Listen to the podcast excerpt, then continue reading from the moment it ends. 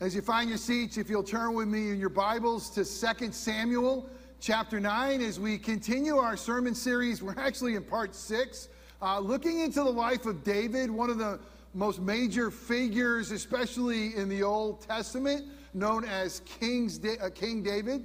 Uh, we're looking at David, a man after God's own heart.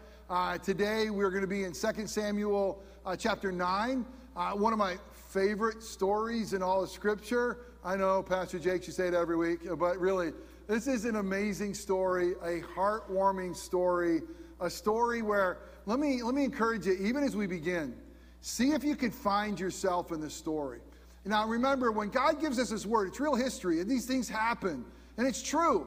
And they were written at a time for a certain amount of people. Uh, it meant a lot to them, but once you look at Jesus and you see him and how he sheds his light and grace in this story, it comes alive. And when we really get it, you see yourself in the story.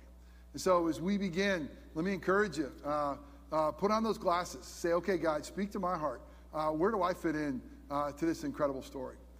Several years ago, in a church I used to pastor, we had a tradition every Thanksgiving, we would do a Thanksgiving breakfast. It was one of the most favorite things that I think that I we did. I love doing it, and specifically, we targeted the first responders. We knew that there were those on Chris, uh, Thanksgiving Day uh, that had to be out working, and so why not give them a free breakfast? And so uh, we would open up our fellowship hall, uh, we would cook, uh, and we invite everybody. And we really tried to also target those who uh, didn't have a place to go. Those who on Thanksgiving, it, it felt even harder when you realize, ah, it's a holiday, I don't have a place to go. So we, we would target those kind of people and always go looking for those who, who maybe need a little extra grace, a little extra love. Someone who you start to know, you know what, I, I don't feel like they have any place to go for lunch. Well, I'll never forget this one year. Uh, a couple ladies showed up um, and getting to know uh, them a bit and some other people getting to know them a bit. It was actually a young man came to me, Pastor Jakes, they have nowhere to go. Our house is full. Can you take them? Sure. You know, a Thanksgiving Day, that's going to be something. What an honor it would be. So we went over, again, it was breakfast. We said, hey, you know, we're going to have a lunch at our house, and, and here's the time that lunch is going to start. And we would be honored for you to come. Uh, here's our address. Can you need any help getting there? Uh, and at the appointed hour, they came. Well, not only they come, we had the privilege of finding out what their names were. And, and we had two tables. Uh, we had enough people to fill our dining room table, our kitchen table. It was set up beautifully by Katie. We had all the fixings and ready to go. And at every place setting was a name. So everybody knew when they got their plate where you're going to go. And we kind of probably organized it in such a way that we would put strategically people in different places. Um, but we also made a name tag uh, for those ladies. Uh, we wrote their name uh, on, the, on the place cards just like everybody else, and they had a spot. And I wish you could have seen their face when they realized there was a spot for them at the table. More than just a spot, but a place where their name was, a place where they could feel they belonged. It was simple. It was a card with a name and a place setting. And one began to weep. Just to be at a table with a family and to have a place with her name. Amazingly, she would ask, Can I take it home? of course. Of course, uh, we would be honored if you would take it home. You know, showing kindness uh, to, to a stranger, uh, when you do that kind of thing, uh, man, do you experience God's grace in your life? You not because you're really doing something that He does so well. This morning, we're going to look at a story with David. David, that man after God's own heart, and we're going to see that David is a benevolent king. He's a kind king. And that's what you long for. I mean, he, David's a stud. I mean, David's a warrior. Right? I, mean, I mean, David could take on the giant Goliath, right? It's, they sing songs about David that he kills his tens of thousands. So let's, let's make sure everybody knows this is a strong man. But he's also a shepherd. He also was tending the sheep. I mean, that's awesome. But you know, when the, when the bears and lions came, He messed them up. He killed them with his bare hands. I mean, that's amazing. And it's David who's saying the Psalms. So many of the Psalms are written by David. A, if there was ever a Renaissance man, it's David, right? I mean, David is a strong man's man, uh, and yet he's, he's got a musical side. He's got an artistic side. Um, he's got a heart. And you know what else he has? Like somebody who is king, uh, who has seen the triumph that God gave him over all of his enemies, but he never lost a touch of being someone who is kind and someone who is benevolent and someone who would show kindness to others. He's going to show kindness to his best friend. His best friend, remember, we preached on this a few weeks ago. What was the name of David's best friend? Jonathan. So Jonathan's gone. He's dead. He's been killed. And David's going to show uh, incredible kindness to one of Jonathan's sons. I bet you he looks into his son's, that son's face and sees his friend. Mephibosheth. Interesting name, Mephibosheth. Say it with me. Mephibosheth. That's who he's going to show kindness to. Jonathan, and this this this uh, this son of Jonathan's Mephibosheth, he has special needs. And so he goes even beyond that. He's got some special needs. He's lame in both of his feet. So, what we're going to do today is we look at this incredible chapter in chapter 9 of 2 Samuel uh, 9. We're going to see showing kindness for the sake of another. We're going to show, see restoring what has been lost, providing a place at the king's table, and treating a servant like a son. So, will you turn with me to God's word? We're going to be in 2 Samuel chapter 9 this morning. Uh, we'll read the entire chapter, it's just 13 verses. What a great story. This is God's holy and inerrant word. It'll never lead us astray. This is God's word that was written by the Holy Spirit, uh, written for us today. Hear the word of the Lord. And David said, Is there still anyone left of the house of Saul? Remember, that was the king who preceded him, the king who tried to kill him several times, that I may show him kindness for Jonathan's sake. Remember, Jonathan was Saul's son. So David's asking, Is there anyone left that I can show kindness for Jonathan's sake? Now there was a servant of the house of Saul whose name was Ziba. And they called him to David. And the king said to him, Are you Ziba? And he said, I am your servant. And the king said, Is there not still someone of the house of Saul that I may show the kindness of God to him? Ziba said to the king, there is still a son of Jonathan. He's crippled in his feet. The king said to him, Where is he? And Ziba said to the king, He is in the house of Micah, the Ammiel, at Lodabar. Then King David sent and brought him from the house of Micah, the son of Ammiel, at Lodabar. And Mephibosheth, the son of Jonathan, son of Saul, came to David and fell on his feet and paid homage. And David said, I love this, Mephibosheth. And he answered, Behold, I am your servant. And David said to him, Do not fear, for I will show you kindness for the sake of your father Jonathan. And I will restore to you all the land of Saul your father, and you shall eat at my table always. And he paid homage and said, What is your servant? that you should show regard for a dead dog such as I.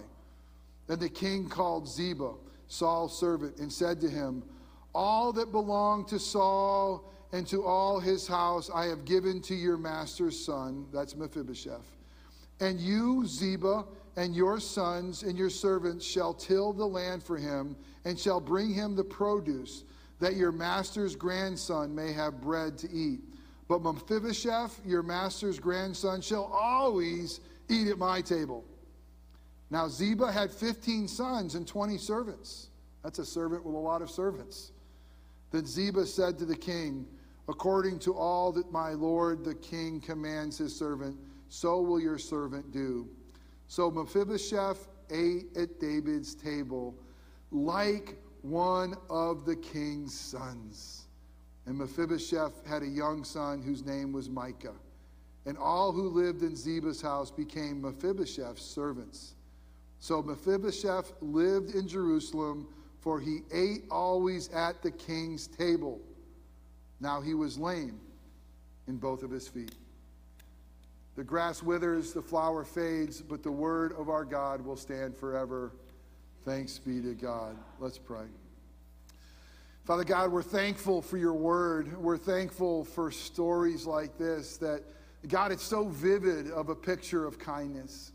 And God, in so many ways, we can place ourselves into that story and, uh, and to see what is happening. But God, we pray that this is more than just story time in the Bible, that this is transformational time as we talk about the good news of the gospel. And God, it will only be transformative to us if you are the one who speaks and you are the one who teaches. So, God, use a broken sinner like me. God, would you give us ears to hear your voice and minds that would understand your word? Oh, God, would you give us hearts that would embrace your truth? And would you give us feet that would walk in a manner worthy of your name? Lord, the things that I say that are just my opinion are wrong, may those things fall away and be forgotten quickly. But the things that are said that are true and contain this good news of the gospel, even in 2 Samuel 9, would you use those things to make us more like your Son, our Savior, Jesus? And it's in his matchless name that we pray. Amen. So as we read the story, 2 Samuel 9 will tell us a few times. It will, it'll, it'll kind of start and end with the reality that this Mephibosheth has some issues. And he has some issues. He's got some special needs. He was crippled in his feet, it says in verse 3. And in verse 13, it will tell us again that he's lame in both of his feet. But here's the interesting thing the Bible will actually tell us how he came into that condition. What happened to him? A lot of times when we read a story, you don't know. You just are told the condition. But in 2 Samuel 4 4, it tells us the tragedy of Mephibosheth's physical challenges. And the, the challenges came on the worst day of his life. It was the day of his life that this five year old kid would lose his dad. His dad would be killed in battle. Not just his dad, he would lose his grandfather. And then there would be the haste of getting out of town when there was a, a change in regimen because the king was dead, his granddad. And he would have the daily reminder of the most painful day of his life. He would be reminded of a daily reminder of the brokenness that shattered him when he was five. Just hit pause. How many things in your life just remind you over and over again of pain? How many things do you have to deal with? Maybe something you see, maybe something in the mirror, something around you, family member, some hurt in your life. I mean, just think of Mephibosheth, who had to be carried around, who's lame in both feet, having to remind himself, it happened when my father was killed.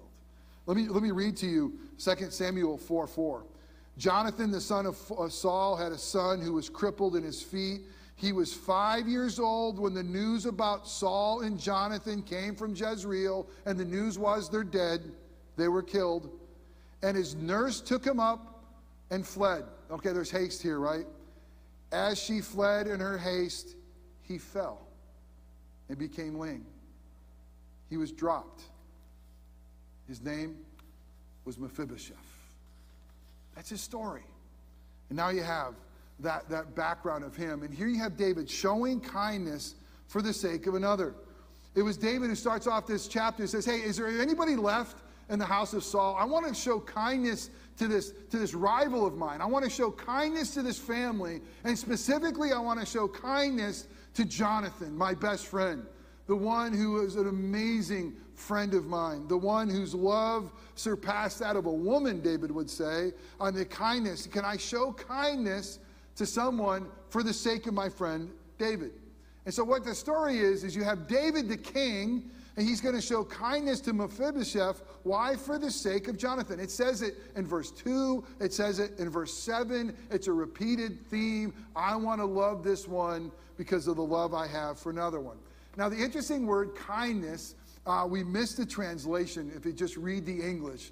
I want to show kindness. Most of the time, this word is translated, I want to show loving kindness. I want to show loyalty. I want to show covenant loyalty. It's, it's, uh, it's the Hebrew word hesed. Uh, this is, this is a, a word that's filled with meaning. So when he's saying, hey, I want to show kindness, it's not like, hey, I just want to do something kind of good for this guy. No, no, I want to show faithfulness. I want to show uh, uh, loyalty, covenant faithfulness. And I want to make sure that I keep my promise. So when you hear that word, it kind of points us back to a conversation that David would have with Jonathan, that he would make that promise to Jonathan. I'm going to pick up 1 Samuel, if we turn back a few pages, 1 Samuel 20, starting in verse 14. Jonathan is speaking. He says this If I, Jonathan, he's talking to David. Now remember, at this time, Jonathan's father, Saul, is king, but Jonathan knows the reality that David's the rightful king, that he's going to be king. So now you have two best friends, Jonathan and David, talking. And Jonathan says, If I, Jonathan, am still alive when you become king, show me the steadfast love, that's kindness, that's Hesed. Show me the Hesed, the steadfast love of the Lord, that I, that I might not die. And do not cut off your steadfast love from my house forever. When the Lord cuts off every one of those enemies of David from the face of the earth. Here's what he's saying David, you're going to become king. And when you become king, they're going to take out all your rivals. But please, show me loving kindness. Don't wipe out the family. Make sure that you remember our relationship. Um, and if I'm still alive, and sadly he wasn't. And Jonathan made a covenant with the house of David, saying, May the Lord take vengeance on David's enemies. Skipping down to verse 42. Then Jonathan said to David, Go in peace, because you have sworn both of us in the name of the Lord, saying, The Lord shall be between me and you, and between my offspring and your offspring forever. And he rose and departed, and Jonathan went into the city. It's so cool. You got this promise that David's going to make to Jonathan, saying, Man, with your household, I'm always going to be loyal.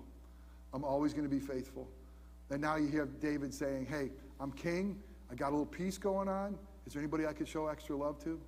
Yeah, there's one. There's one from Jonathan's household. Oh, I made a promise to him, and I'm going to keep it. I'm going to be faithful. David was a man of his word. David would keep his promises to, to Jonathan. He would show that love, that steadfast love to Mephibosheth. I love the fact that he called him by name. When he saw Mephibosheth, I mean, again, we just read the text and you probably read right over it. But can you imagine being a lame, crippled man who's coming to see the king and you represent the kingdom that was just wiped out? You could be considered a rival. This could be the, this could be the lopping off of your head. I mean, you're going to go see the king. And here's the king's coming. You come into his presence. And by the way, you got to come being carried. And what does David say? Calls him by name Mephibosheth. Bro, don't fear. I want to do you good. You don't have to worry. I know your name. I know your dad. I loved him. I made a promise to him, and I'm going to come true. I'm going to not only know your name, but I'm going to I'm going to bless you. You know, it's awesome when you know someone's name that has power and authority. You know, you feel like you're somebody, you know? Hey, they call me by name, they know who I am. You know, a lot of people in authority, they call you hey, you, or bud, or bro. You know, they don't want to bother to get to know your name. You're not that important. But when someone knows your name, wow, that's amazing. But you see, this story points to something bigger. It's God who shows us loving kindness for the sake of another. Listen, this is what God does. He shows us loving kindness for the sake of another. Well, who's the other? It's his son Jesus. That is how the Father loves us. He loves us through a mediator. He loves us for the sake of another, for Jesus. Why? Because Jesus is the one who has kept covenant for us. All the promises that the Father has lavished upon his people, all the promises is, I want to bless you, I want to do all this. If you will do this, I'm going to bless you with that. And none of us do it. All of us have fallen short. Then comes along Jesus. Jesus, the spotless Lamb of God, Jesus, the only obedient Son. Jesus keeps all of the promises of the Father. Listen, don't miss this. Jesus lived the life we failed to live. God's got to be a holy God. God just can't wink at sin. God, God can't show us love and faithfulness without somebody being obedient.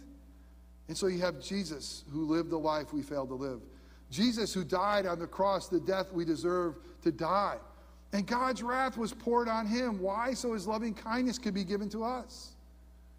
And way better than David knowing Mephibosheth. If you're his, he knows your name. He knows your name. He's written it on his hands. He's never going to forget it. He calls you by name. He says, All my sheep, they know my name. And he says, I'm going to lay down my life for the sheep.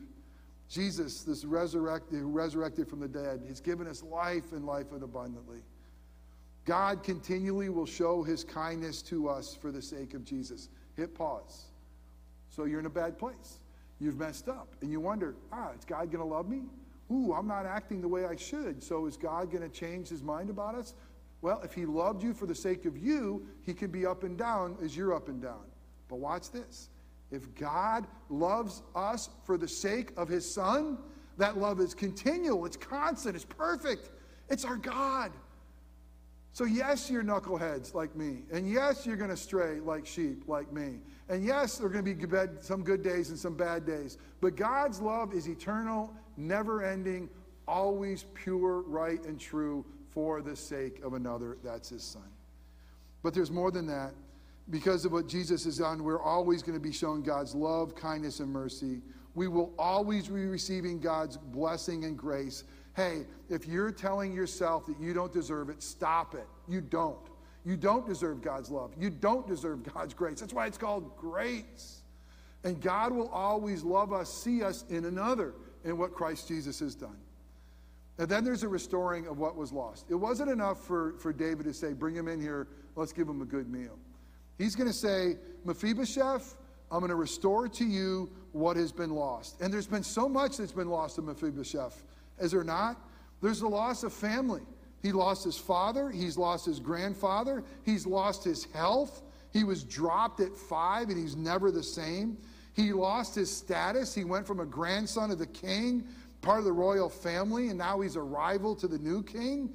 And he lost his place, his place in the promised land. Now, again, this is where the Bible can feel a little bit ancient to us. But when God's people entered to the promised land, God was really specific about who was going to get a piece of the promised land. And he wrote down the names specifically. And he says, You're going to have this part and you're going to have this part because what you wanted to have is you wanted a piece of the promised land. You wanted to have your name there, you wanted to have your place there. Scripture gives us great detail that owning a piece of the promised land meant so much for them. And listen, it was so important that God did this thing called Jubilee that I can't unpack fully today. But there's this beautiful thing that, that all debts are going to be forgiven and erased. There's going to be a time that you're going to, if, if you fall into debt, and you, you, your, your mortgage is over your head and you can't pay and your things are going bad, you're not going to lose your spot. God's, God's got this like etch a sketch do over in history that every 50 years it's like, okay, do over, everybody back to their spots because why? He never wants you to lose a place in the promised land. I mean, that was so important. So here, here you have David saying, listen, you're going to have a place. You're going to have a place in the land of promise. And there's more than that. David's going to graciously restore all the land of Saul, his father, had owned. Um, really, it's his grandfather. And then he's going to say, by the way, there's a land that's going to produce income for you. David tells the servant Ziba, this is a servant, and by the way, he had 15 sons. Can you imagine? That's a football team plus. 20 servants to work the land for Mephibosheth, to become servants to Mephibosheth, so that he had bread to eat. Now, listen, he's always at the table. He doesn't care about bread to eat. He's like, he wants income. Work the land to give him income. So he has a, he's already got a place at the king's table. And by the way, so much more to tell you. Ziba's a snake. Ziba is down the road in God's story. Ziba's going to turn on Mephibosheth. Ziba's going to lie. He's going to slander him, and oh, how slander hurts. And, and he's going to try to take some of Mephibosheth's stuff. He's going to turn on one. Um, and it's sad, but again, that's, that's read into God's word. But Mephibosheth has provided, David's going to provide care for him and blessing. But you know what's even more beautiful than just that story? It's Jesus. You see, Jesus restores to us all that we've lost. The story of the Bible is a story that humankind has lost so much because of sin and rebellion. Man's sin and rebellion has brought about a curse. And it's a curse on everything. I mean, just three chapters in the Bible, Romans, uh, uh, Genesis 3, we realize our sin and rebellion, the ground is cursed. We're going to realize that, that, that uh, um, uh, Cain and Abel, Cain is going to kill his brother Abel in chapter 4, and he is cursed. I mean, there's this curse as, as, as far as you can see.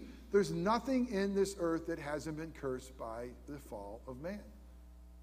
Everything's broken. Everything's not as it should be. Every relationship you have, great marriages, but you know it's a struggle.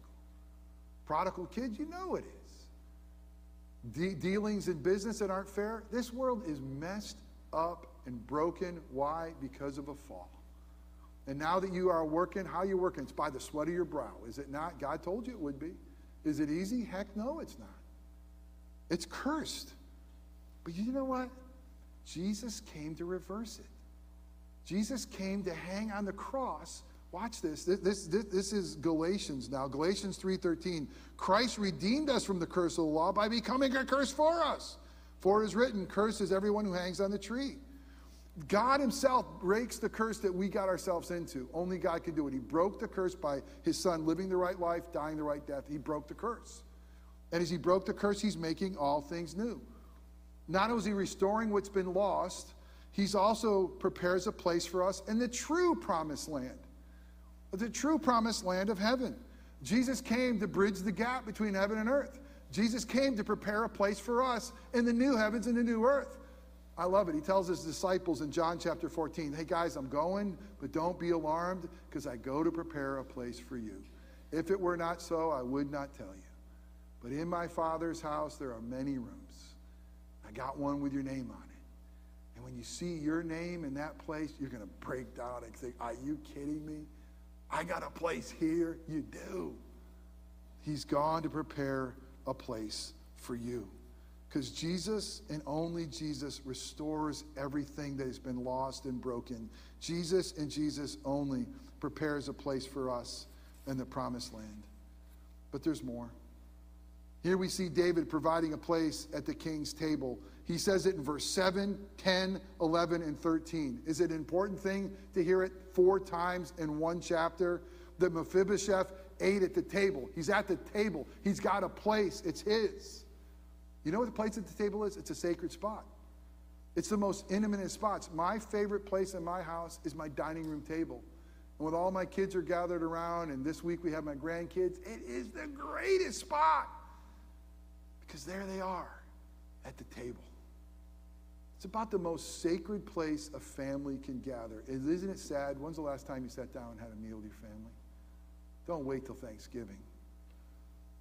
But not only is it a sacred place, it's a place that you're in the know.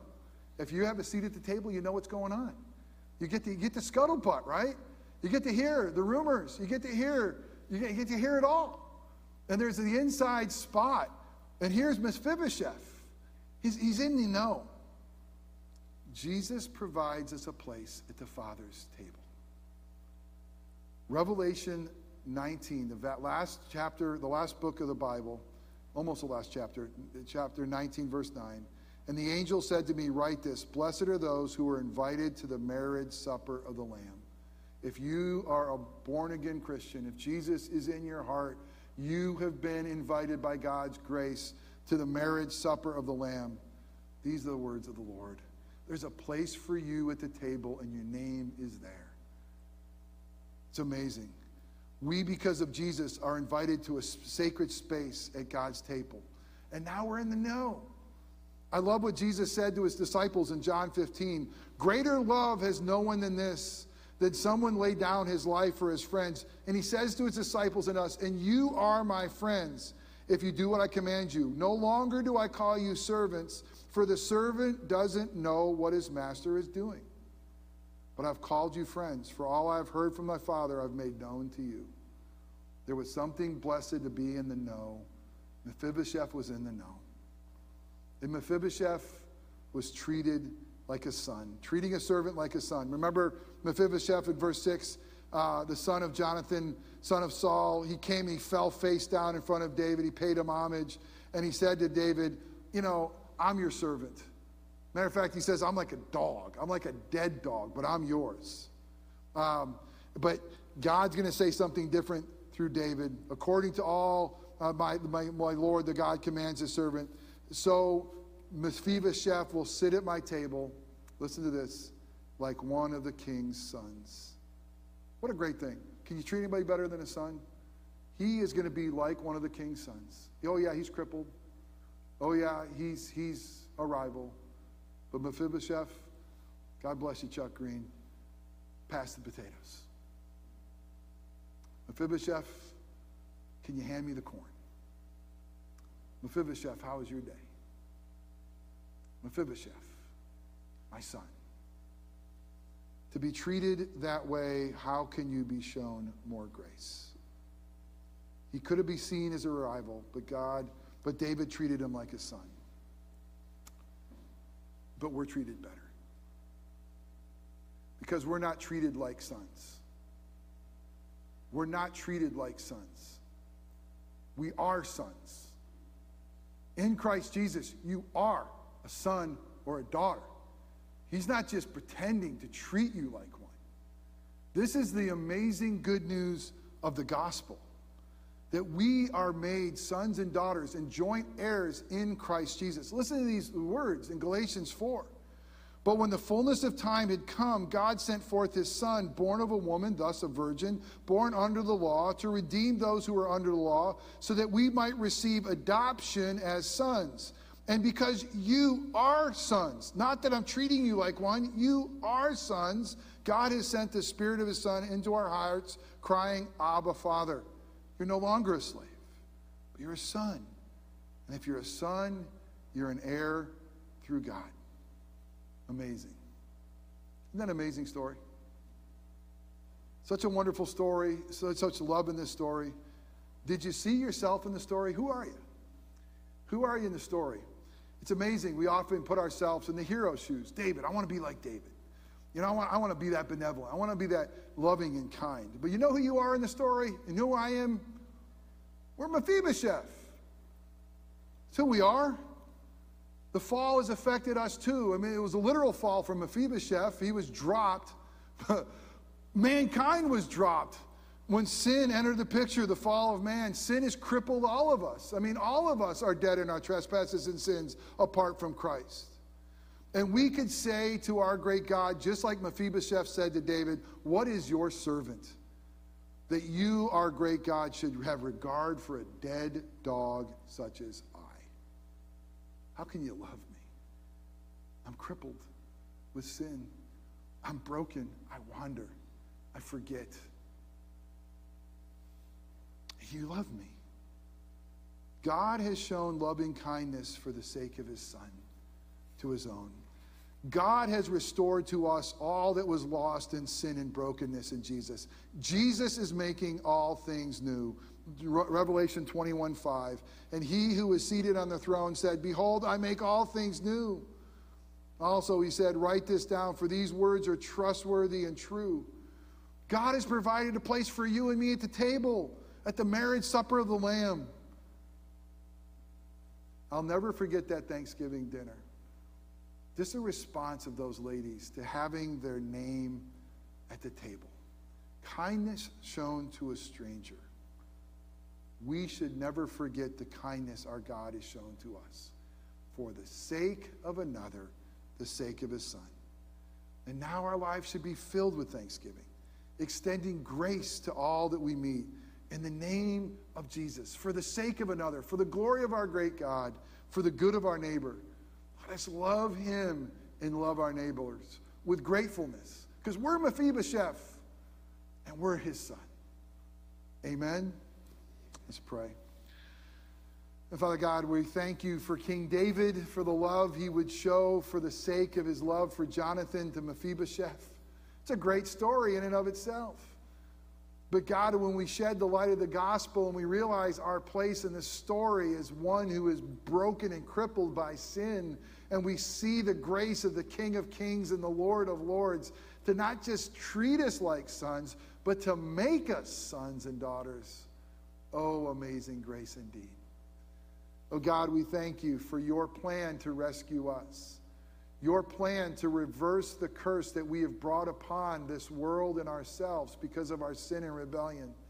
That Jesus, the spotless Lamb of God, he would break and reverse that sin, that, that curse, by becoming our sin, by living the life we failed to live, dying the death we deserve to die, and be resurrected so that we could be forgiven and free. It doesn't get better than that. God, thank you for loving us perfectly for the sake of your Son, Jesus. And it's in his matchless name that we pray. Amen.